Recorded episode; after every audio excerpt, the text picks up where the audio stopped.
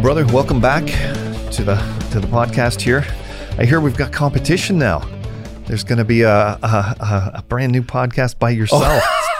Tell us about Hardly that. competition. no, no, not competition at all. The, the more, the merrier. Collaboration. Let's go with that. Let's go with that. Yeah. So no, tell us. Uh, well, actually, we should just back up a bit here because we know each other quite well. But this might be the first time that anybody's tuning into the podcast, and they may not know Corey McKenna and uh, the Cross Current Ministry. So why don't you just give a brief uh, recap synopsis on what you do, why you do it, and uh, how you got started? Yeah, for sure, Cal. Thanks for that. Um, yeah, after after many years, I, I was a pastor since 2002 uh, and an evangelist in the local church since about 2007. And uh, those those experiences, I would say, on some level, some expertise sort of converged and uh, stepped out in faith in 07 and uh, founded the Cross Current Ministry, which is really an equipping ministry with and for the local church. And, and we have the tag equipping by example. Uh, 1 Corinthians 11 1 is kind of my life verse, which says, uh, Follow my example as I follow the example of Christ, or be imitators of me as I'm of Christ. So the cross current really equips the church by example to normalize sharing the gospel. And so the equipping evangelist is something quite new. Um, that's sort of the term maybe we can get into a little bit, but we would uh, we would say in Ephesians 4 there's actually a God-given uh, gift or role that emerges uh, in the local church where it talks about God gives, Jesus gives mm-hmm. pastors and teachers and evangelists right. to equip the saints for the work of the ministry. That's a discipleship focus there. Right. And so an equipping evangelist is not someone who just shares Jesus, which is the work of, of, of the evangelist, which is wonderful. We all need to do that. Yeah. An equipping evangelist is one who uh, God gives the church, the local church, to multiply ministry in and through the believers there uh, by equipping them to share the gospel. And so that's that's what this is about for me. Yeah. Yeah, well, just uh, as people are listening in here, I would just encourage them to understand. I, I always loved your tagline, you know, equipping by example, because uh, I, have seen you share the gospel at the, at the drop of a hat uh, many, many times, and I always say, yeah, you, you know, you want to get around Corey McKenna. He he shares the gospel more times in a month than most people do in, in their lifetime. right. Uh, so it's uh, it's good. Um, people can learn a lot from from your ministry. So, well, you know, we've had a year of uh, of COVID here. And I think everybody's kind of trying to, you know, measure what's going to happen. Are we going to go back to normal? Is there going to be a new normal? Just what is going on? And of course, that's playing out all across the world. Different mm-hmm. countries seem to be responding different ways. We're seeing the church respond in different ways. There's all sorts of different opinions out there and stuff like that.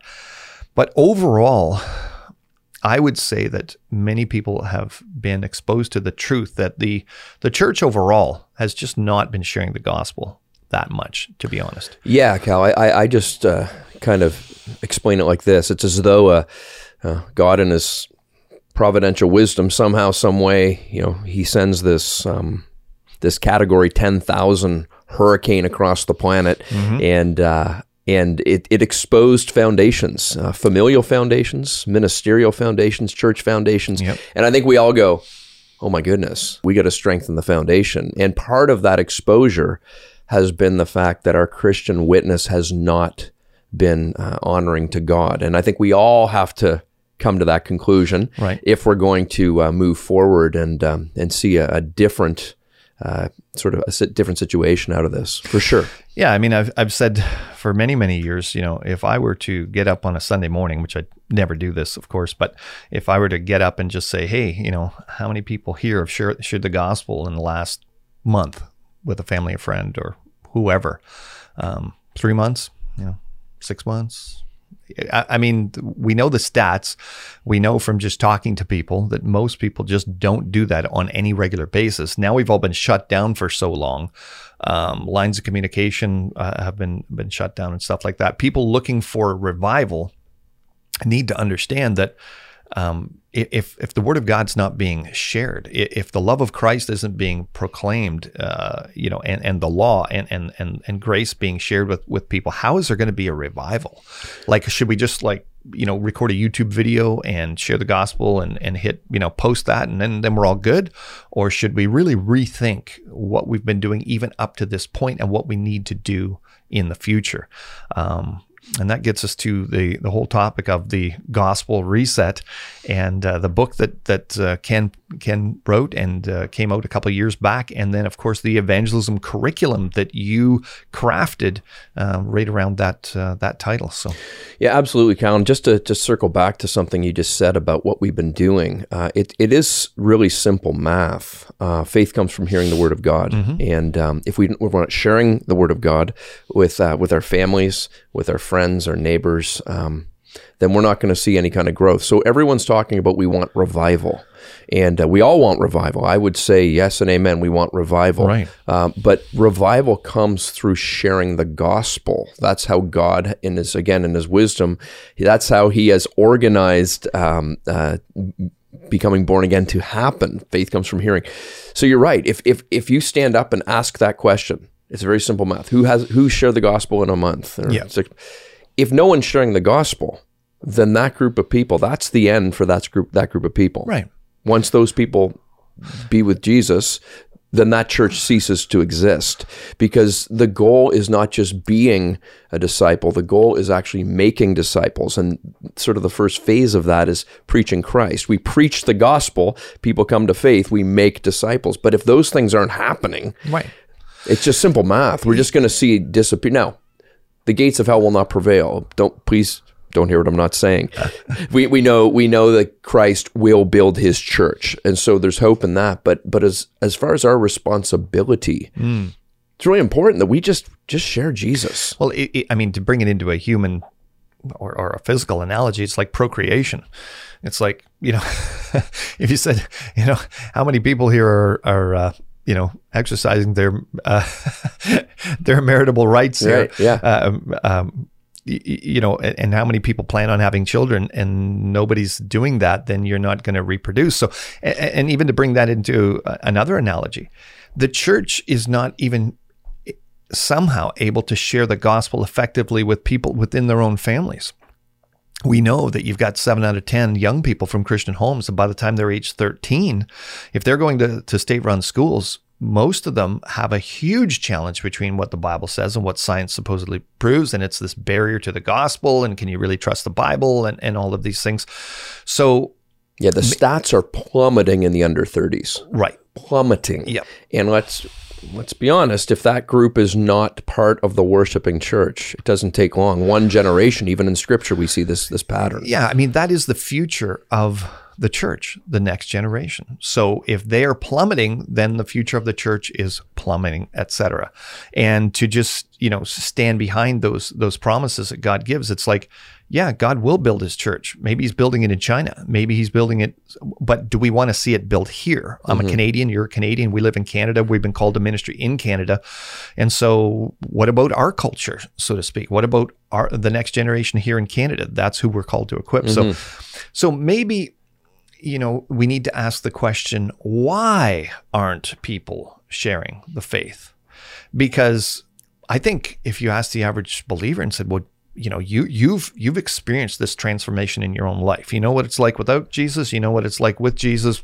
Pick one right? Mm-hmm. um and and so of course they want to share the gospel. Why aren't they doing it? I've got some answers. Obviously, That's working a good with question, Genesis, and, and certainly when when uh, when the Lord opens up doors, you know, there's sort of two aspects of sharing the biblical gospel. There's the gospel itself, uh, and obviously sharing that biblically and accurately. But then there's the aspect of of having the assurance we are a Christian, and and I think when we get into that second sort of part of that and we we talk to people who claim to be Christians and they're not sharing the gospel you just said something that's really profound and important that I don't want people to miss. The question is, do you have desire to share the gospel? Because we we tend to ultimately do what we desire to do. I mean, if I if I have a strong enough motivation, it's going to happen, right? So I, I think we we do have to we don't want to be sort of um, sort of uh, light about what you just said there. We want to make sure folks have desire because we can talk about fear and that's a real thing. We can yep. talk about you know intimidation. We can talk about you know maybe tools. I don't have the tools to do this. You and I both know, Cal. We we've been at this a long time. That we can give people the best training Yep. We can give them a driver's manual, right, with all the distances and all the road signs. We can even offer to take them out and teach them to drive. But Yep. if they just don't want to do that, They ain't getting in the car. They ain't getting in the car. and so I, I think people listening have to square that up with the Lord. Yeah. Do I have the desire? Is God's glory worth it? Is is the uh, is the is the fate of the lost that big of a concern to me? Because Scripture says, knowing the fear of the Lord, we persuade men. Yep. Um, when we fear God most, the fear of man, I think, kind of dissolves right before our very eyes. And I mean a healthy fear of God. So there, there's a deep dive necessary there. Maybe this is not the time for that, but, um, Yeah, no, but we I- do I- have great tools for this. But Yeah, I definitely agree. I do think there are many believers that I've encountered and they ex- express a lot of frustrations. I think we need to understand that we've been I mean, we've been into this for a long, long time. So I'm just talking about average people I'd meet at a church or whatever. And and so maybe you can speak into this because you got you've got more experience, but you know, they'd say, well, you know, I've, I've talked to my family and friends and I've talked to them about Jesus, and a lot of them aren't interested at all. Um, th- th- there just seems to be a wall that shuts down there. It, it almost comes to the point where if I bring it up, then conversation is immediately shut down. So they they almost feel like boxed in. yeah, or, they- they've had a conversation that went deep south, and now what do I do? I mean, how, how many times have we all done that? Exactly. We've all, Mm-hmm. I, I think we've all, um, you know, would like to have a replay or a mulligan on, Yeah. on many of our conversations. or a reset. a Let's go there. reset. Well, Let's go that's there. the whole thing. And and so let's go there Mm-hmm. because I think they've they've tried what they think they know to do. Um, so they've I don't know, it's laid out a couple of spiritual laws on somebody, or uh, you know, they quoted John three sixteen, what whatever the, their uh, uh, version of evangelism was, and it quote unquote didn't work. And so what we're encouraging people to do is take a take a look and say, okay, yeah, but it, would would you like to replow that ground? Mm-hmm. You know, it was it was cold and it was hard and it was stony and there was a lot of thorns and it just wasn't working. Are you open to taking a second look and saying, Right. okay, maybe there's there's something here in Scripture we can look at that can provide you a way to to to do this over again and to try again Yeah. because I think a lot of people are just like, well, I keep throwing the seed, it just bounces off that, that stone hard, you know, Yeah. rocky ground, and I don't know what else to do. I, I, I've heard so many people um, say to me things like, I try to engage in conversation with people, and and it's just like there's just no desire to even go Hmm. there. Ap- I always say apathy is the enemy of both evangelism and discipleship. Right. There's not much we can do. Let okay, so let's let's go with this then. I love the illustration because we actually use the uh, the that sort of uh, agricultural um, metaphor that Christ uses about se- seed sowing and seed watering, and Yep. so let's let's sort of let's sort of frame this up conversationally with that metaphor. I think it's a wonderful way to go. So let's talk about tilling soil Yep. Because I think you're spot on. Um, even in one decade, Cal, it, has amazed me how the um, the openness of, of culture, talking about people in the community, you know, sort of a walk up conversation with a stranger on the street here in our town or even in Toronto or wherever. I'm amazed as to how quickly the soil has gotten very, very hard. Now, it, it was hard before because I think there's been a lot of years without consistent gospel sharing. Mm-hmm. But but I think a lot of people would say, "Wow, that that's true of my family and friends too." The soil's become very hard, and so how do you till that?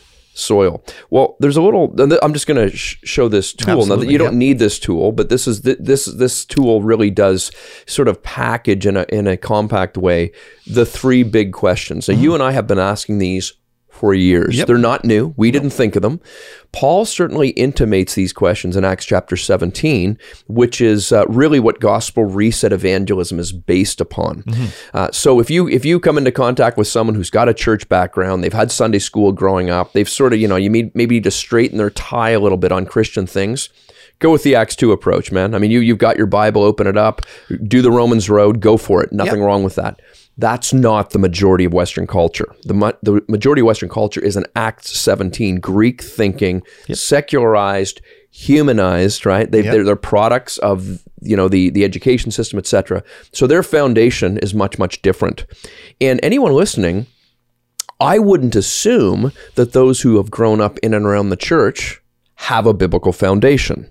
Correct. We're seeing in the culture all these social issues pop up, and, and it's kind of the irony of they're standing on a foundation, right? Uh, they're, they're, they're wanting things and saying things, but the foundation, evolutionary foundation, it doesn't even make sense with what's coming out of their mouth. That's right. Their beliefs and their behavior are disconnected. So, what these questions do, these till soil. Right. So, how would I use this? So, the three big questions, uh, Paul intimates these again in Acts 17. Where do we come from?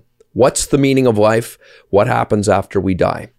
And so, I exclusively use these questions now with family, friends, or with uh, you know with uh, strangers in the street. Yeah, they're they're ubiquitous. So They are they are use them everywhere. rattling around every person's heart and mind anyway because we're image bearers of God. So we're all wondering, how did this whole thing start? Mm-hmm. What am I here for? Where am I going when we die? We know there's the, these are realities we all wrestle with. So these are three great questions for tilling soil, for getting a sense of where that person's at.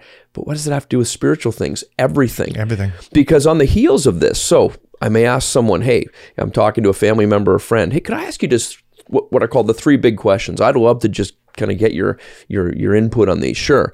Uh, what do you think? Ha- where, or should, should say, uh, uh, where do you think we came from? Were we created? Were we evolved? What do you think happened? And they'll tell you. What do you think's the meaning of life? Why are we here? Uh, and then uh, what happens after after we die? Does my life affect my forever? And on the heels of that, just to kind of build a bridge to a conversation, which would be sowing seeds. So we're tilling soil right now, we're getting a sense of where they are. Yep. I might say, do you think your faith in the past has any impact on your fate in the future? Do you think what you believe about the past has any bearing on what happens after you die? Do you think questions one and three are even remotely related? And of course they go, no. They always say no. Really? You know that's couldn't be more untrue. of course. My goodness, right? So what we could really do is we can really now just sort of like pick their brain on question one a little bit. And that that leads to great conversation. And so I think that's a great uh, seed, uh, should say, soil tilling tool, if I could say it that way. But in terms of the conversation, what what gospel reset evangelism really suggests and strongly suggests is to just clear the table and sow the seed. Have a conversation. Set the date, get the training, have the conversation, sow the seed, and then start watering the seed for as long as it takes. Uh, there's so many ways you can do that. If you messed up before, apologize for that. Be honest about that. I am so disappointed with with how that went last time, whenever that was, and I would just love to share with you the story of how and why I became a Christian. I'd love to just, you know, I respect you, I love you. Yeah. Um, can we Don't just want have a cup of offend coffee? you. Don't want to offend you. Just want to have a cup of coffee and just share the story. Cal, I have never had anyone say no to that. It just happened the other day. Um, walking our dog, and uh, there's a neighbor, Yep. and uh, the neighbor, you know, he's he's seen the uh, the the cross current wrap on my little Kia Soul. He's, Right. He probably hit the website and he went, "Oh my goodness!" One All the things I've said to this guy, and he's a minister. oh no, right? And so I, I said to this guy, precious, precious man, uh, I said, uh, "Hey, why don't we get together and I'll tell you the story." I'll just tell you the story how I became a Christian. I mean, it'll it'll blow your mind. Absolutely. Because this is the opportunity for the salt and light that we talk about so much Right. to actually lead to sowing seed. Mm-hmm. Salt and light in and of itself doesn't save anybody. Right. We need to sow seed. So I, I love your I love your metaphor because I think if we can till till the soil with some thought provoking dialogue, with some introspective questions like those three big questions, get people thinking a little bit. Yeah. You know, you've done this with someone who cuts your hair, and boy, those questions get you thinking because you're already thinking about them. But then we can just invite them into a a cup of coffee at a time and place. This isn't just like what I call water cooler witness or Yeah, yeah. soundbite soul winning. There's a danger in just, you know, giving people a little zap of something without sharing the whole story. There really is. Yeah, I mean, I, I have no problem. You know, I'm driving around rural uh, Ontario sometimes, and you see kind of those old school signs with the Bible, and then there's just a Bible verse. Love those. Yeah, uh, pretty cool. But so many people are are basically immunized to that, right? It- it- the- so it's like Christianity is almost like as soon as they hear the phrase or they see a church or whatever, it's just like, oh, that means did it. They already have a definition of of yeah, yeah, yeah. That's that Bible thing. That's mm-hmm. that's old school. It, it doesn't mean anything to them. So they're they're basically ignoring that. So it's like drive by evangelism where you spurt something out and you hope it sticks or whatever. What what you're talking about is if you have any kind of relationship or you can build any kind of relationship, sit down with somebody. This is the most meaningful conversation you can have with a human being. That's right. And that first conversation, Cal, just to take the pressure off, you're not poking them about a bunch of stuff. We encourage the first conversation to be a very testimonial one. Now it's biblical. We're not just talking about how Jesus changed my life. We share the gospel, mm-hmm. but we frame it up within our own world, within our own testimony. And so mm. it really lands on this idea of tell the story. So how, how do we stop that? That holding pattern you're describing where people have been inoculated by all these onesies and twosies verses. The verses are wonderful. You and I are encouraged by them. yeah. Christians are encouraged by them. Non-Christians, you're right. They just keep driving. Yeah. Um, what's really important is instead of just shopping the centerpiece of the puzzle, I think it's important that we show them the box lids so that they see how that verse fits with the whole of That's Scripture. what it looks like all together. Instead Right. of just telling me this one part. Right. And that's what this meeting will do. We, we basically land on tell the true story, teach the gospel through your testimony, and uh, and then take the time. Take as long as it takes.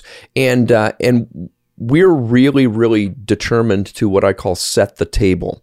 Um, you and I have a, a sales background, and, and once upon a time we heard this uh, sort of phrase that whoever asks the questions doesn't control the conversation. now, we're not trying to control conversations, but we are trying to direct them meaningfully. Yeah. And so we, I, I simply um, at the end of those those coffee meetings, I would say something like, uh, "Are you okay if we keep in touch about stuff like this?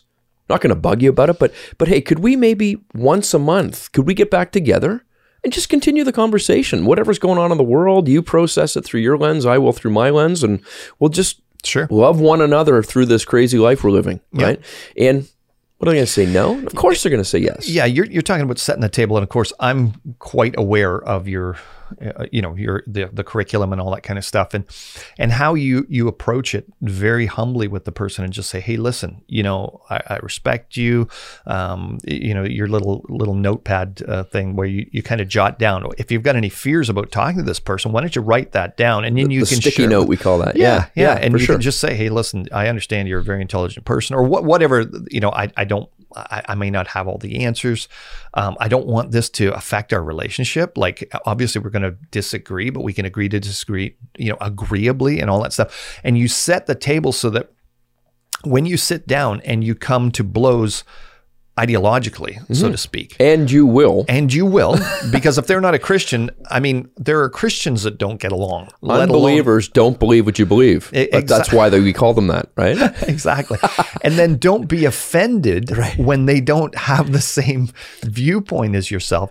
You can kind of, in a sense, disassociate yourself. I, I love the verse. I can't, I'm not that Bible verse guy, but Yeah. where it just says, you know, I, I'm not judging the world. I, I mean, we judge within the church, as in, Uh-huh. hey, we judge righteous judgment. This is what Christ has commanded us. This is how we can tell when we're off the path and we are in shepherd's iron and all that stuff. But I don't look to the world and go, wow, I, I think they should think like I do. And I th- think they should think biblically. I expect them not to. And I'm not offended when, That's right. you know, I mean, I've been around pretty offensive people. So have you. You've done street ministry and all Yep. that kind of stuff. And you just kind of, you know, sometimes it, it hurts or bothers you or whatever. But yeah, you need to kind of disassociate and be able to go through that muddy stuff. Um, Yeah, and I would say, Cal, that, that that's why it's so so important. I think of of Paul, who was a, a pretty fruitful and faithful evangelist. Paul, the yeah, apostle Paul. seemed to, seemed to do pretty well. He did. He did okay. And uh, and I remember, you know, we, we read in the book of Acts that that um, Paul was the one. He's testifying about. I was the one. Uh, by whom they laid the coats when Stephen was stoned. So, so Paul had a sensitivity to the fact that, look, I, I get it. Uh, there was once upon a time I, I thought like you think. I, I was against the faith as well. Yep. I think people who get super Christians who get super defensive against unbelievers, frankly, I think we should be surprised when unbelievers get kind of anything right. If I can be really honest, without the Spirit living in them, it's amazing that God allows them to, to maybe to have some amount of fruitfulness in their life. I think we want to have more compassion for those, especially people that we know and love, family members and friends and neighbors and people that we you know, maybe work out with or, or we you know well, for sure. I, I, think the one-on-one conversation uh, as well is so important because it overcomes maybe some of the challenges I hear. So he, here's what I have had expressed and what I think is going on based on on some of the, the, the work that I've done. When people try to share the gospel, what a lot of, of times happens is they get hit with cultural issues because the culture is smashing against Christian values right now, like has never been seen before. Basically, you've got generations now of young people uh, being educated in state run schools and universities that have been pushing this Marxist ideology, mm-hmm. f- to be honest, which is all founded on Darwinian principles, mm-hmm. right? It's all naturalistic, uh, the attack on the family, all that stuff. It's not just socialism, it is, it is Marxism at its core. And, and so these two worldviews are completely at odds because Marx actually dissected the Christian ethos and the, his teachings go direct uh, directly against it. So that you're going to come to blows with, with, with a lot of people. So you, you go to share the gospel, they hit you with social issues. So what do you believe about the LGBTQ community, or what about abortion, or mm-hmm. these kind of things? And of course, with what we do with Answers in Genesis, what we've found is that people go to defend those things and say, well, look what the scripture says. And then uh, to defend those things, you have to go to the book of Genesis you know, you can quote Jesus saying, well, God created in the beginning male and female and the two become one flesh, but he's quoting Genesis.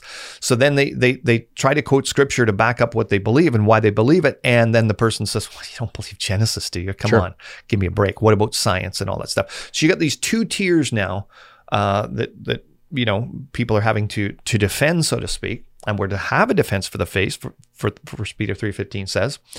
But if you're in any kind of group setting when this happens, I mean, that's that's pretty overwhelming for people. Perhaps you aren't equipped. Perhaps you don't know how to defend your faith. Perhaps you don't have answers, or you're just not. Uh, you know, my wife, for example, she is an incredibly brilliant person. She does not like situations where, well, what about this? What about this? What yeah, about this? Hot it's, seat it's, it's, whoa, whoa, whoa, whoa, sure. whoa. Just let me go and think about this for a while and come back. And those one-on-one conversations, you can just sit there. Somebody hits you with a question you don't know the answer to. You can say, "Wow, that's a great question." I don't have an answer for you maybe next time we get together for coffee if I'll, you structure think, it that way. Exactly. exactly. right. And so so so i will i love what you're saying because i think we've all been there. We've all had that sinking feeling of oh my goodness they're asking me something i don't have a clue about. Yeah. Uh, um, so I, am totally with you. And, and, and the way again we stop that holding pattern cal in in this curriculum because there are a lot of good questions people have. We're not just talking about people who are contentious and quarrelsome and they're quoting the latest dawkins thing or the, sometimes these are pretty good questions. And Absolutely. Right? Yep. And these are often very smart people asking good questions. Yep. And so, uh, to your point, what we encourage folks to do is just to take a deep breath, stop the holding pattern, set the table for future conversation. Yep. So, I am not saying that we we shroud ignorance in humility. Wow, you know, that's yeah, we, we, should know answers, but there will be answers we don't we won't we won't know. Right. And so uh, so to your point, the way that the curriculum suggests is just to just to pattern this out for those who think more linear. Um, the uh, the homework would involve uh, finding yourself what we call a practice partner. So you have a Christian one to sort of practice with, and you can disciple with these principles. But a non-Christian practice partner, who is that person? Well, someone you already know, family member, friend, neighbor, who you could contact ahead of time and say, "Look, I'm taking training to learn how to share how and why I became a Christian. Yep. Could I take you out for a cup of coffee and just practice? Just share with you what I'm learning." Right. If you have a good relationship, they'll always say yes. They'll always say yes. If five people in a row say no, it's probably you. it's probably okay? you. That's, that's, a whole other. That's a whole other podcast. Um, but from there, what happens? Oh my goodness! Now, now I've got a, a coffee meeting.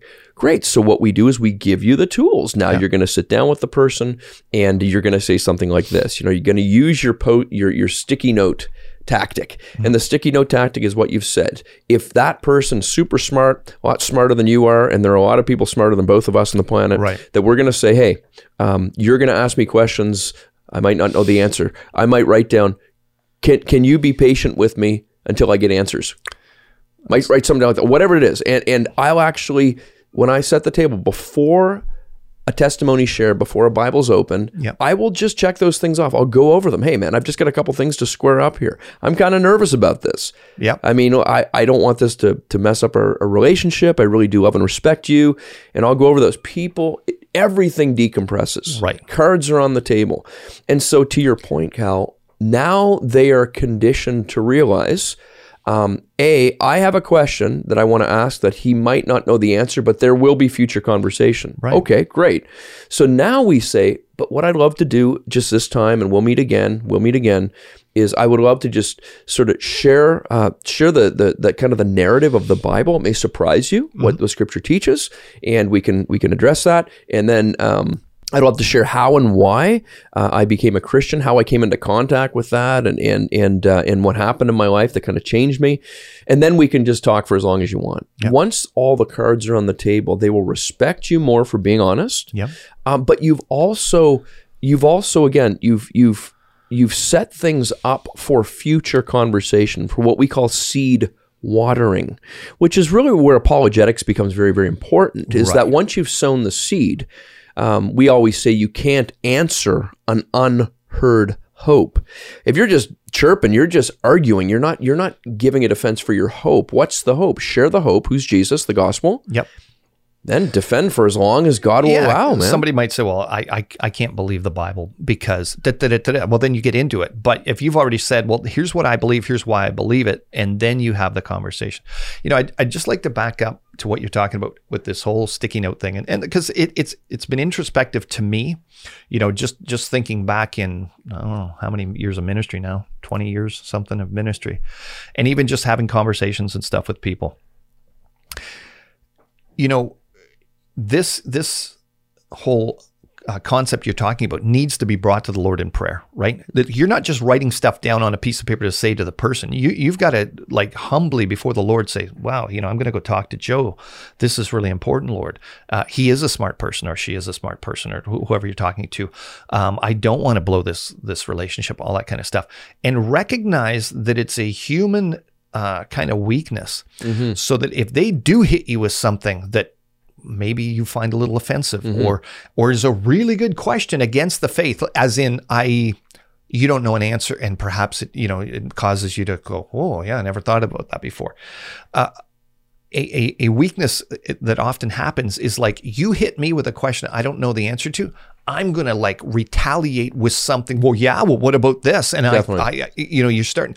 All of a sudden, you're you're you're swinging punches. Like Absolutely. And Cal, what you're saying that maybe I never thought of uh, quite this way is this has also been healthy for me because it takes my gospel witness from just this sort of like, you know, press play and I parrot something, press play and I parrot something. That kind of that kind of mentality that, you, that these are just sort of they're faceless folks that you're just you're just getting it out, getting it out, getting it out. And a, a lot of evangelists I think have a really wrong mentality about gospel witness. Right. What this a lot does, of apologists. a lot I of apologists as well, and we'll get there, I'm sure. Um, but what this really does is is it um, puts me in a humble place of seeking the Lord about the the contours and the the the rich history and and my hope for that particular person hmm. that hopefully as I'm prayed up and I'm prepared, I'm going into the conversation with my friend Ron, really conditioned from the heart to share this with Ron. I just know that, that God's so kind that when Ron asks me a question, I won't just lash out because I'm Yeah. prayed up and I will probably hear what's behind the question. Right. How often? Yeah, I hope you're not one of those blankety blanks. Well, clearly they've had an experience that they're voicing to you as a concern. Right. And nine times out of 10, it's a pretty legitimate concern. I might have the concern too from their perspective. So, Yeah. uh, what I've, I've never thought of that, but I've seen that to be true now that you sort of say it that way, whether it's questions and answers or whether it's just my heart for that person's their own experience because one one thing we don't get into a whole lot is is often uh, I will uh, have I will actually book two cups of coffee. The first one is to give them opportunity Right. to share with me their answers to those three questions. It's sort of a separate thing. Yeah. And and we get into their spiritual views because question three will do that, whether Yeah. they have none or their mind or whatever. Question one often does too. Yeah, yeah. Question one does too. and um, and so I'll often do do two that way. Uh, I can think of um, uh, of one relative um, that that I have that I did that, and it really allowed me to, if you will, customize meeting two. Because I've heard their concerns, I've heard their background, I've heard their view on evolution, I've, I've heard their view on the meaning of life, and I'm I'm able to, as any faithful communicator, I'm able to be considerate of what they're saying, and kind of build that into our conversation. And in a sense, I overcome their objection because I already know what it is Yep. through my testimony. I'm not I'm not talking about being you know insincere and, and forcing stuff in, but odds are odds are I had some similar hangups Yeah. that I can testify to. Yeah, uh, I mean the the whole thing is to be purposeful. I mean, you, you can sit And down with personal. Yeah, you, you- personal. you can sit down and chat with somebody uh, for a long time and really not really discuss anything important, and that's fine. Your relationship building or whatever, but it's not fine in the sense that if if this is your one kick at the can, so to speak, or you know this is an opportunity for you to actually share the gospel, and you have gone through this preparation and stuff like that. We don't want to get sidetracked on, hey, you know, uh, the person's a big NFL fan or they really like cars or what. That that's fine, but you're there to share the gospel and to really talk about spiritual things. And I think that they probably have a ton of people in their life that are probably NFL fans that they can chat with as well, For or sure. whatever their thing is. You know what Yeah. I'm saying? They're into hockey or wh- whatever. So why not we be that person that talks to them about deep, rich, meaningful things that perhaps they don't get a chance? Because I think I have had those experiences, and I think you have too, where people are like, "Man, I, I really like talking to Corey. He, it- like, there's something different there." And I'm not just talking about, you know, because you wear a you know, what would Jesus do? Uh, Right. wristband. There is actually something different about because the way you interact and you're thoughtful and you're thought provoking and you seem to really care about something beyond uh, just right. getting together and having a beer with them or, or something like that. It, it means a lot more to them than what they're getting from the world. I think it's because we address matters of the heart, right? We, we're just leaning into the fact God has wired them in His image. They are eternal beings, right? Um, God set eternity in the hearts of people, and all as we're doing is, I think, we're stewarding those opportunities well. And here, here's what's key, and if I it just while this is on my mind, and and um, to ensure that that things continue on that trajectory, Cal, it's so so important that we do our best to leave the door open. Mm. You know, you hear this whole thing about, well, you know, throwing pearls to swine, or you don't want to bruise the fruit, and you have to have the timing right.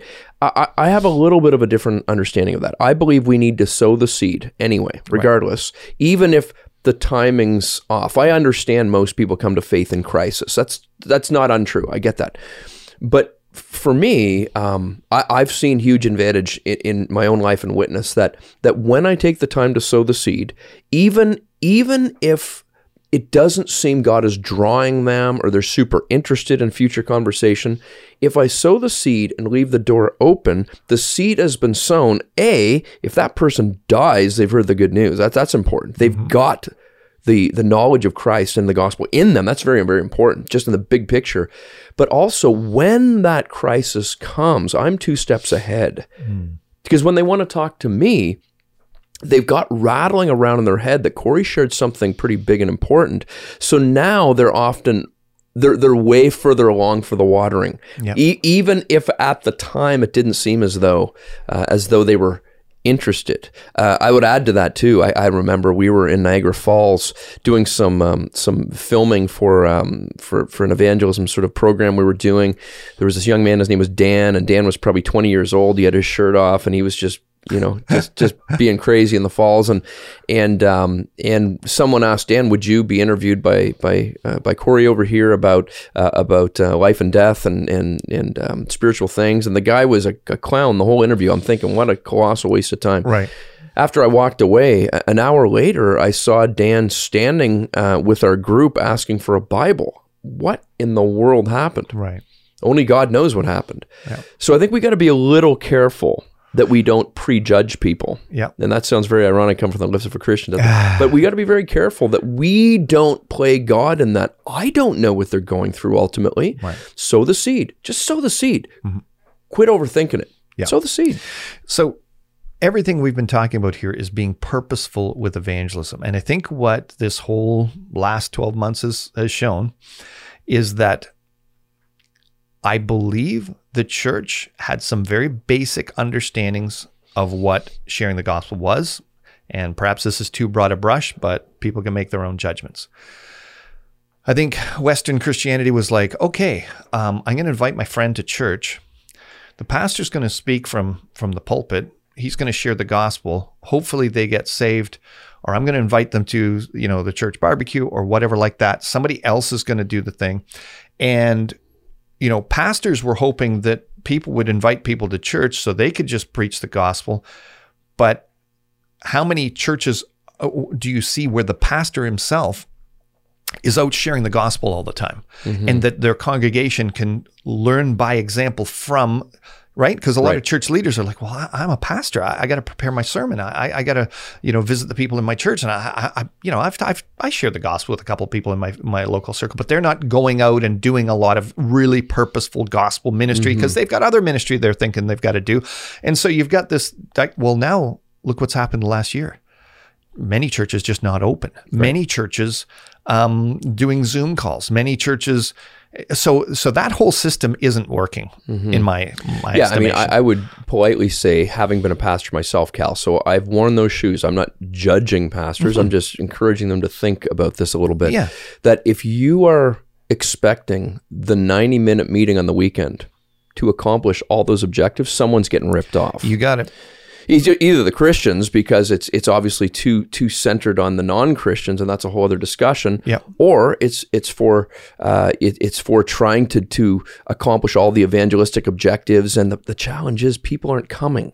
That's right. So you have no evangelism. Is that exactly. it? Is that the solution? Of course not. Yeah, that's that's the whole thing. Is people aren't coming. If if if churches would just be honest with themselves and say, okay, how many brand new people walk into a service every Sunday and am I actually even sharing the gospel? Like sometimes you, you hear sermons and the gospel's not really shared. They're expositing a, a certain portion. Define brand new. Are, you, are you saying because I think where we kind of cover our tracks with what you just asked there, I think we say, well, no, no, no, we've got like ten new people a week, or we got two. New. I think what typically happens is people kind of shift around right? right? There, there, are people shifting from one church to another, or, or, and this could be positive. There are yep. people who have had some semblance of church background and they're sort of coming back home. That's all good, right? Right. Well, I would I would question sort of the sheep shifting bit, but yeah, if you're church hopping, then then is it really new people? I'm talking about people that have not committed themselves to Christ and have you know joined a church body and and, and so on. If you've already done that and now you just show up on a different church on a Sunday morning, that's not what we're talking Got about. It. So yeah, makes sense. Yeah, you're talking you're talking like unbeliever walk-ins, right? Yeah, yeah, that's very very very true. Um, uh, but but we we believe the Bible clearly teaches. Jesus clearly said to go. It's the go and tell, not come and see. Right. Uh, nothing wrong with inviting people to church, but uh, we would say um, probably the way to tighten that up some is for you and I personally to take responsibility. Um, to sow the seed with those people God has providentially surrounded us with, whether it's at the gym or at work or at school or well, yeah, wherever, I mean, and you, then invite them to church. Well, even even saying invite people to church, but if people aren't showing up, obviously people aren't inviting people to True. church. So if they were more purposeful with everything we've been talking about and you're having those conversations, you might get to the point with one of these coffee meetings where you'd be like, "Hey, you know what? Uh, why, don't you come to church with yeah. me Sunday?" And and and if they've had several meetings like that leading it, it's pretty hard to go from zero to hero. I mean, myself growing up pretty much an atheist, I, do you want to go to church? Nope it was just like, what? Absolutely. How, how, do you get me from from here to there? It's like I, it's it's, it's an uncomfortable environment. So, so, my guess is that that people watching right now are pretty overwhelmed. It's like, oh my goodness, this seems like it seems like I'm standing at the base of Everest and I don't even have a pick. what do I do?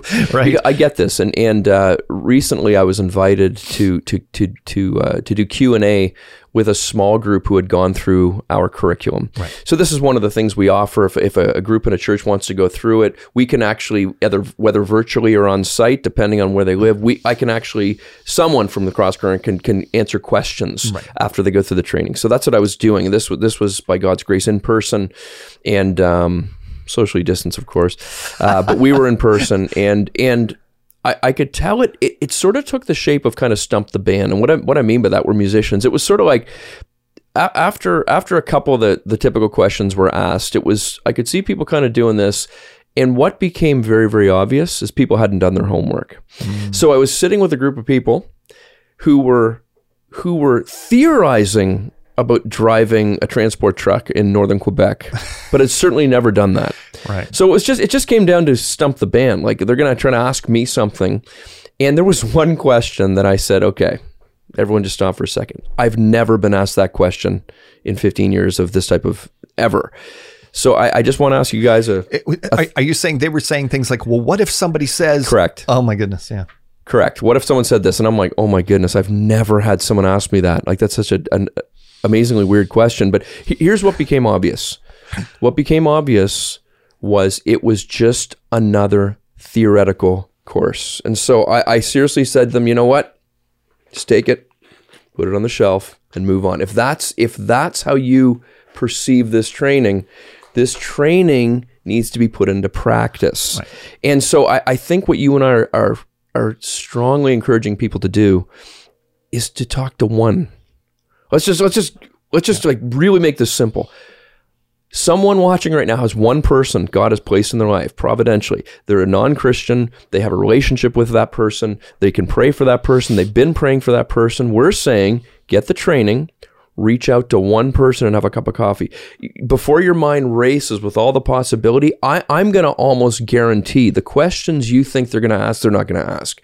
Yeah, I, I would relate it to. I mean, obviously, we're talking about spiritual war, warfare here, but you know, I've done martial arts for years, and many times when you're either teaching a self defense course or or just you know part of the everyday classes, you get those stump kind of questions like. You know, you- you're teaching a technique or something, and then the person's like, "Yeah, but what if the person What did if? this?" And you're like, "Okay, well, if? obviously, you know, when you're doing self defense or doing sparring, there's so so many random things, but we're just dealing with this one. Yeah, but what if they pulled a knife? Well, yeah, but what if they they had a gun? And and you're just like looking at the person going, you you, you don't even know how to stand correctly right now, and you want to go to what if somebody has a gun? And I I just say to them, well, you're probably going to die. Yeah. And they look at you like, I'm like, if he's got a gun and he shoots you, I mean, I know. You, you, what, if- what if there's an F-16 fighter that's coming in with with rockets? I mean, you can just eh, people just go down these trails, and but do you just want to learn how to do this one thing? Exactly. And they, they fear is really that kind of mental movie we keep if- playing what and if- it what if- overwhelms what us if- and it if? immobilizes us. And, and in the driving illustration, it's like we want to say just you want to take that gear shift from P to, to, to D and pull it off the curb and then we'll talk. Right. Go do your homework and then we'll talk. Generate some activity and then we'll talk. And Right. Cal, I'm telling you, 99 times out of 100, people are so excited that they they obeyed the Lord. They were amazed at how responsive the person was, how how compassionate, how thankful Yep. they were to hear the gospel, and they're amazed as to how they've they've kept that relationship intact. True story. I uh, I um. I was uh, recently, uh, I visited a partner church, and uh, they have a wonder. I'll give a shout out. A church called Pineland Baptist Church in Burlington. Right. Tyrell Haig is his name. He's from South Africa. I could listen to the guy speak the phone book. The accent's so amazing.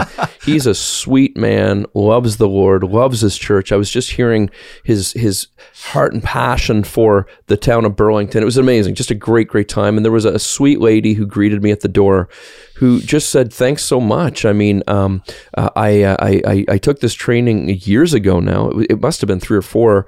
And uh, I remember her in the meeting and um, gave the training, to the same training, same training. And uh, just been, been again, it's been refreshed here.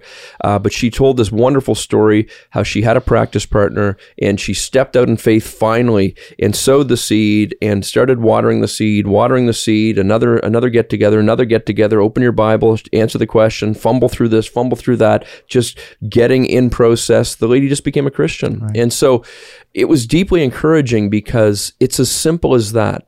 One by one, heaven rejoices when one repents. Why don't we do the same? So I understand. I have a long list of people that need Jesus, and so do you. Yep. One. Let's focus on one and uh, and see what God does with that. One seed sown. Yeah. Right. One salvation. Yeah, because once you, you once you're actually involved in in the process, learning and reacting and dealing with things all becomes quite natural. It's it it would it's just so weird to think I'm going to learn to be um, I'm going to learn to swim, by standing outside the pool. I'm going to watch other people swimming. I'm going to make some movements, but you never dive into the water, right? And Cal, this leads into why we are strongly encouraging churches to have some weekly witness opportunity. Now, someone heard street evangelism. Notice I didn't say that. Now, it could be that. It could Mm-hmm. be street evangelism. But if you're in a smaller area that can't sustain the, the foot traffic for that, maybe it's a, a coffee network. I don't know what it is. But the point is, there's got to be a regular opportunity for you to get yourself on a on an obstacle course sitting with someone who knows how to drive to ask questions and learn and listen and watch. Because if you don't have that, you have that for prayer, you have that for worship, you have that for, for Bible study, you've got that certainly for fellowship. Yeah. No churches have that option for evangelism, so it become purely theoretical. So for us, this is why we we are again, we so strongly encourage churches to think about an equipping evangelist in your own local church. Think about a a uh, a weekly witnessing opportunity that people could plug into to see an example, to ask the questions, to learn on the job. Demonstrative discipleship. If you don't have that, I just, I'm deeply concerned. You will never normalize the gospel. It'll never just become part of the culture of your church. And we all want that. Exactly. But how do you do that? That's important. Well, I'm just encouraging everybody here that's listening because we've kind of covered so many different uh, aspects. But this gospel reset evangelism curriculum that uh, was filmed right here in Canada and available through uh, Answers in Genesis and also the Cross Current Ministry, uh, people need to get their hands on this curriculum. It's a four part DVD set. It uh, systematically takes you through all of the things we've been discussing and more, um, and all based on the. Um, well, I mean, when we say based on, you and I read one of Ken's books years ago. Why won't they listen? Why won't they listen? And Yep. that impacted me. And I don't know who gave it to who, but anyway, I remember us both reading it going, man, you know, why aren't people listening? And the conclusion, of course, is because we live in such a naturalistic uh, world right now, or, or the way people have been taught about question number one where do we come from? Pawns come to people, right? So God doesn't exist. Science has disproven the Bible. That, you know, no matter where people land on on that question, ultimately, that that seed of of evolution and just not not taking the Bible as plainly written. Well, maybe God used evolution and all these things causing doubts. That's in our culture. It's in the church for sure. It's been a Trojan horse, and I know you cut a video on that recently. Absolutely true. Exactly. So you have to be able to deal with that. And so this this book that Ken uh, released a couple years ago now, Gospel Reset, it's just kind of a, a more compact version of of that book, but it really re- reveals what you were saying at the first of this podcast: the difference between Acts two and Acts seventeen. We are in an Acts seventeen culture right now here in Canada. Yeah, why won't they listen? How how much truer is that now? I mean, Ken, pun intended, was ahead of the curve as he often is here. Absolutely. And so he released that resource, and uh, and just to give a shout out to, to Ken for the book. I mean, uh, why won't they listen? Was so impacting on me personally that it actually was the the tool that sort of uh, theologically and, and philosophically grounded our ministry. Our ministry is based on a Pauline approach, a Paul approach to uh, evangelism, as inspired by that original resource. So the neat thing about this, Cal, this has been in the field since 07. This is not like, wow, I wonder how this will go. Right. Email us and let's beta test this thing. This has been going for years and years. And Yeah. so that's encouraging that it, we've seen. it made sense to, to name your curriculum gospel reset because it has its roots in these all of these concepts Exactly. you know the fact is you can't just run up to somebody and say hey jesus loves you if they have no background as to what like jesus is a swear word to them Yep. for a lot of people so they have no concept that jesus loves you it's like oh great man cool and they just carry on it's it's very much like that that situation in acts 17 where where paul preaches Christ crucified. And it's like, what is this babbler talking about? Exactly. So you have to set the groundwork and, and stuff. And that really comes into the whole question of we've been talking about sharing the gospel, but the gospel starts in Genesis. Why do you need Jesus? Yep. What's Jesus saving us from? Where did sin come from in the first place? And so by disconnecting um, the, the gospel message in the New Testament from the gospel message in the Old Testament, rooted in Genesis, where many Christian churches have been saying, ah, Genesis is not that important. You don't have to take it as plainly written.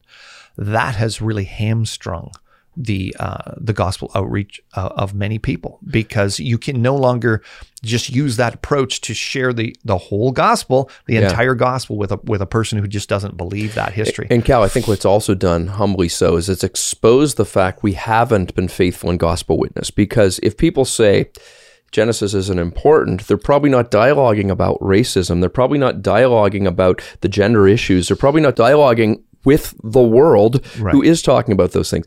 In terms of the common ground, I mean, Paul is Paul is obviously so brilliant, led by the Spirit. Paul goes into Mars Hill. Paul finds common ground on what we call image bearing principles of all people. And so, what Paul does that's so amazing is he talks about things he knows they're concerned about. He talks, talk, talks about the Creator, Yep. he talks about the meaning of life, he talks about death, he talks about all these things. So, a faithful evangelist will, will find that conversational common ground. Those are the social issues. right. Would I necessarily lead in with those? Depends on the context, I would say. If I've been if I've been sort of invited into that discussion, maybe. But in terms of what we're talking about, you will probably kind of do what Paul did. Paul sort of sh- shared the whole story. He shares Jesus as uh, as Lord and and the resurrection. But we know that Paul would continue to reason and, and argue persuasively. So I think the encouragement here would be when people have that meta narrative, when they understand your worldview, we move into sort of apologetic mode. And uh, in in our training, we would say apologetics is a lot like house building. You know, Jesus says, "Build your house on the rock." When storms come, um, a house wisely built will stand; a house foolishly built will fall. We know our house is wisely built on the Word of God. So, uh, uh, uh, an amicable apologetics conversation in our world kind of goes like this. Look i'll build my house. I will i will answer your questions from the bible because i'm a christian and i already told you i would do that. I would invite you to answer the same question from wherever you believe and, and let's just discuss it that way. And um, but it does it does presuppose that we have genesis straight because that's where most of the questions Well, start. that's where all the cultural issues, you know, marriage, uh, sanctity of life, identity issues, all of those things, e- e- race, right? The, the huge issue right now, uh, again.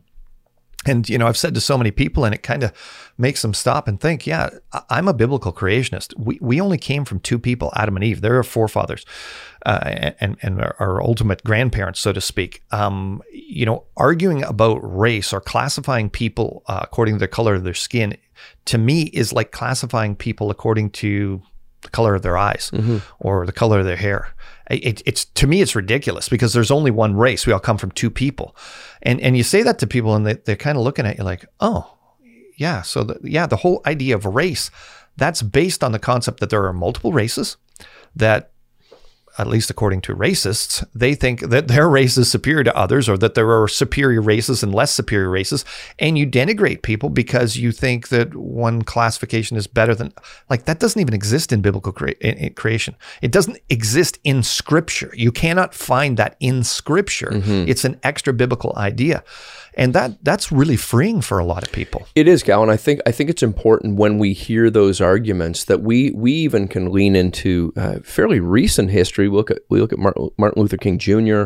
and um, and the uh, the case he was building was an I am a man case. It was about the fact that I'm an image bearer, you're an image bearer. Uh, that's that's where the foundational argument was rooted. It was Right. it was the fact that we are created in the image of God. Yep. So now we have a society that is that is you know, they're, they're standing at protests, they're doing all these things, but the foundation that they're standing on doesn't even sustain the argument, doesn't even sustain the sign they're holding. It doesn't. And so, um, so I think what we're saying is Christians, my goodness, apologetics become super important for building your own house on the rock for Christian witness. You know, Proverbs 14:5 says something really important, Cal. It says, "A faithful witness does not lie."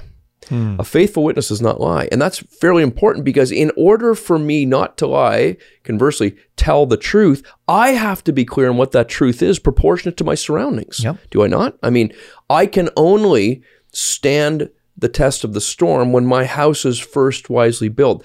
The obviously the story that Jesus is telling, it presupposes we get this fact. It's about it's about hearing and doing. And what he's saying is, is a house wisely built is built by someone who hears the word and does the word, and then our house stands strong. What would it look like if I started, you know, pitching stones at someone else's foundation. Mine's not even stable yet. Doesn't make any sense. Yeah, this leads me to a uh, a comment recently on our Facebook page because I, I think uh, what you're getting at was the point that I, I summed up with. Um, uh, one of our other, well, our other speaker here in Canada, Patricia Engler, had uh, she had a quote uh, and something to the effect of, you know, why important apologetics is important to be able to have an intellectual, you know, response and defense for the faith, et cetera. And and so I actually printed it out here, and somebody responded and said, well, the problem with, with this theory, however, is most people who are not believers are not going to believe a biblical worldview makes rational sense, no matter how well it's explained to them. It even confuses some Christians. Uh, I was one of them at one point, and he went on to say, you know, that's really not our job. Um, it's just to plant the seed. Um, I see it this way it's my job to provide the loaves and fishes, and afterwards I surrender to God and feed the 5,000 with them. So I, I responded, uh, This is a believer, obviously, and I wanted to point something out to them. I said, This isn't a theory the theory uh, of apologetics, you know, uh, an apologetic witness is not a theory. It's it's it's a biblical mandate, as in 1 Peter three fifteen. You know, honor Christ the Lord as holy. Always be prepared to uh, give a defense. That that's the apologia. That's, that's what Paul has said here to anyone who asks you for a reason for the hope that is in you. And my my you know I, I quoted 2 Corinthians ten five. We destroy arguments, etc. Um, but my last sentence to to the gentleman was, and apologetics is actually more important for the church than for the world because it keeps believers from error. Mm-hmm. So apologetics is not just so I've got a a list of really cool responses, you know, so that when when uh, somebody says something, I boom, you know, let me just, you know, like this pugilistic type of uh, of, of situation apologetics is most important for the church. I remember uh, Brother Joe Boots saying that one day and just kind of pondering on that and saying, "Yeah, that's that's so true." I think some maybe some reason people think that uh, like this person here is because because of the fact that apologetics has become so out of reach. Its market space has sort of moved into the intellectual camps, and, mm. and you know, we think apologists. Most people don't think of themselves when they think of apologist, right? And uh, there's there's there's actually um, I, I, was just reading as you were as you were talking there. This is in the context of the gospel and gospel ministry. It says therefore, having this ministry by the mercy of God, we do not lose heart, but we have renounced disgraceful, underhanded ways. We refuse to practice cunning or to tamper with God's word. Obviously, God's word's the foundation, but by the open statement of of the truth, we would commend ourselves to everyone's conscience, that's the witness, in the sight of God. I say that because I think we have to be mindful of the fact that we do all things in the sight of God. That verse ends, let light shine of darkness. Um, it has shone in our hearts to give the light of the knowledge of the glory of God. The ultimate aim of apologetics is the glory of God. Yeah.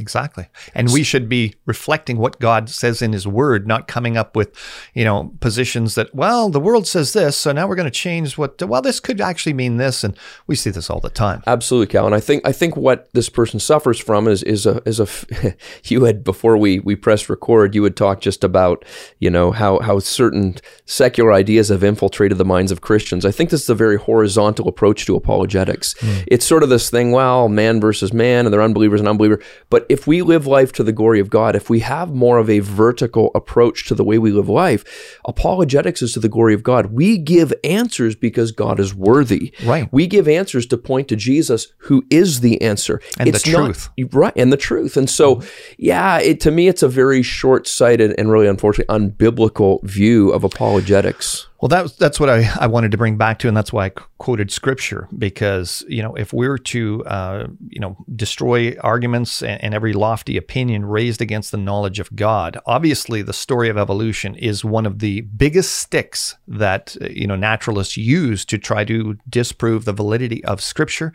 It's what the Answers in Genesis ministry is all about, and I actually uh, have a a really cool testimony here that we actually posted on our Facebook page and the, the the person said we, we sent out a survey and the, the, person said thank you for bringing me to christ. And then they qualified. While christ saved me mm-hmm. sure. Answers in genesis played a huge part in removing the personal roadblocks uh-huh. i encountered right? Exactly what what the second and so Cal, and, and what kind of gets up my grow a little bit when we we talk about evolution and people kind of think it's a side issue it, to me, what, what should really disrupt the heart of the Christian, what should really make us righteously angry, is the fact that the way evolution makes God look what it's reflecting of our hmm. beautiful creator and and how how terrible that picture of God because we've got to come to grips with the fact that if you if you even allow a theistic evolution view into that picture you're saying the God who is all wise, all beautiful, the God, um, when he says that he works all things for our good, he's a good and gracious and perfect God, you're saying this is the mechanism he used Billions of years of death, suffering, and disease. I just don't think people ever think of how does this impact the glory of God in the face of Jesus Christ, and I, I would hope that would that would motivate more Christians to live life to the glory of God. And a huge part of that, uh, as Christians, is having those answers, and those answers aren't just in a vacuum. Those answers are so we can we can declutter the cross. We can we can give a more beautiful picture of of the King who died for us on the cross. It, it's no- it's no small thing to say stuff like that. I've heard people say apolog- There's no there's no point in apologetics. The Spirit grants repentance.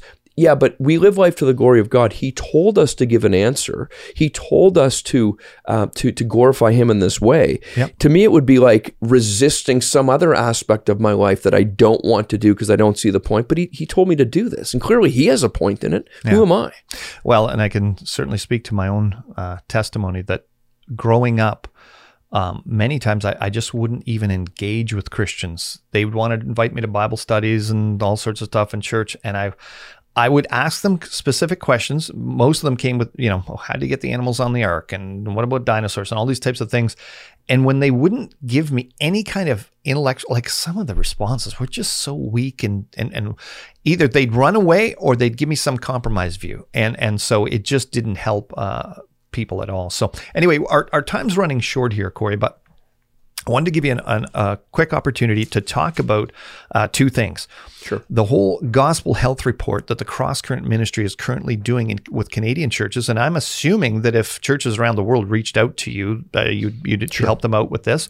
And then I want you to end up talking about the Equipping Evangelists, the the new podcast you've got uh, got coming out. Yeah, for sure. And so we've been talking about gospel witness, and hopefully people are hearing swirlings of this fact that you don't just pull gospel witness out of a hat. Really, Christian witness is the expression of a whole bunch of things: worship, our understanding of apologetics, of of fellowship, of family, of the the gospel itself. So what we've done as a ministry team with uh, with other pastors, missionaries, evangelists, uh, a couple guys much smarter than me, is over the years we've been we've been developing this gospel health report. What is it? Basically, what it, what gospel health is is a term we use at the Cross Current to understand sort of a, a church's collective well being in critical categories that relate to gospel ministry. Right. So churches want to be gospel healthy. That makes sense. It sounds nice. How does that work? Well, we actually now have a gospel health report. What it is, it's a simple, um, it's a simple uh, assessment tool that allows uh, churches to answer a series of, of, of questions about doctrine and practice of those categories. Yeah. And it generates a personal and a unity report in your church to sort of give you some metrics, a bit of triage. How are we doing in these other areas? Like, the gospel, evangelism, apologetics, spiritual gifts, leadership, prayer. How are we doing in these areas? And what that enables us to do is just to see how we can help. It's it's it's sort of like a again a triage tool. You go into the doctor. There's a few simple things that are done Yeah. in order to pinpoint different areas of specific It's a diagnostic Yes, to see where you're you're doing very well and where you might want to do better in in different areas, and then you've got several tools that you can Exactly. Yeah. And so uh, we're offering this totally free. We have developed this uh, with folks that just have a love for the Lord and, and a love for churches. And um, and so this is totally free. If people go to gospelhealthreport.com, there's an info instructional video. It'll it'll kind of point them in the right direction. Again, totally free for churches. So that that's sort of the first thing. Well, I definitely encourage people to check that out as Yeah. soon as possible. Absolutely, it'll be hugely helpful for sure. And the equipping evangelist is just a it, it's a an intensely practical podcast uh, that uh, that we've launched uh, that really uh, allows me to pour into uh, other Christians and churches by sharing my experience and really my expertise in this area of equipping evangelism, of Right. multiplying gospel ministry in and through the local church. So it'll be a, a very, uh, very punchy podcast, very much to the point, but Yep. very practical, and it'll help Christians uh, envision how we can start to move the needle on Christian witness uh, in both evangelism and apologetics. Oh wow! I think that's such a, a great thing because you know people get the Gospel Reset Evangelism curriculum, they read that book, Gospel Reset, understand these principles, and then can tune into. Is this a weekly podcast? It'll be a weekly podcast. yeah. Wow, and then get uh, kind of quick tips and updates, and just Yeah. uh, you know help flesh that out. I think that's going to be a fantastic tool. So, Cool. well, thanks again, brother. We will definitely have you back soon. And we'll be praying. God bless. Okay, bye bye.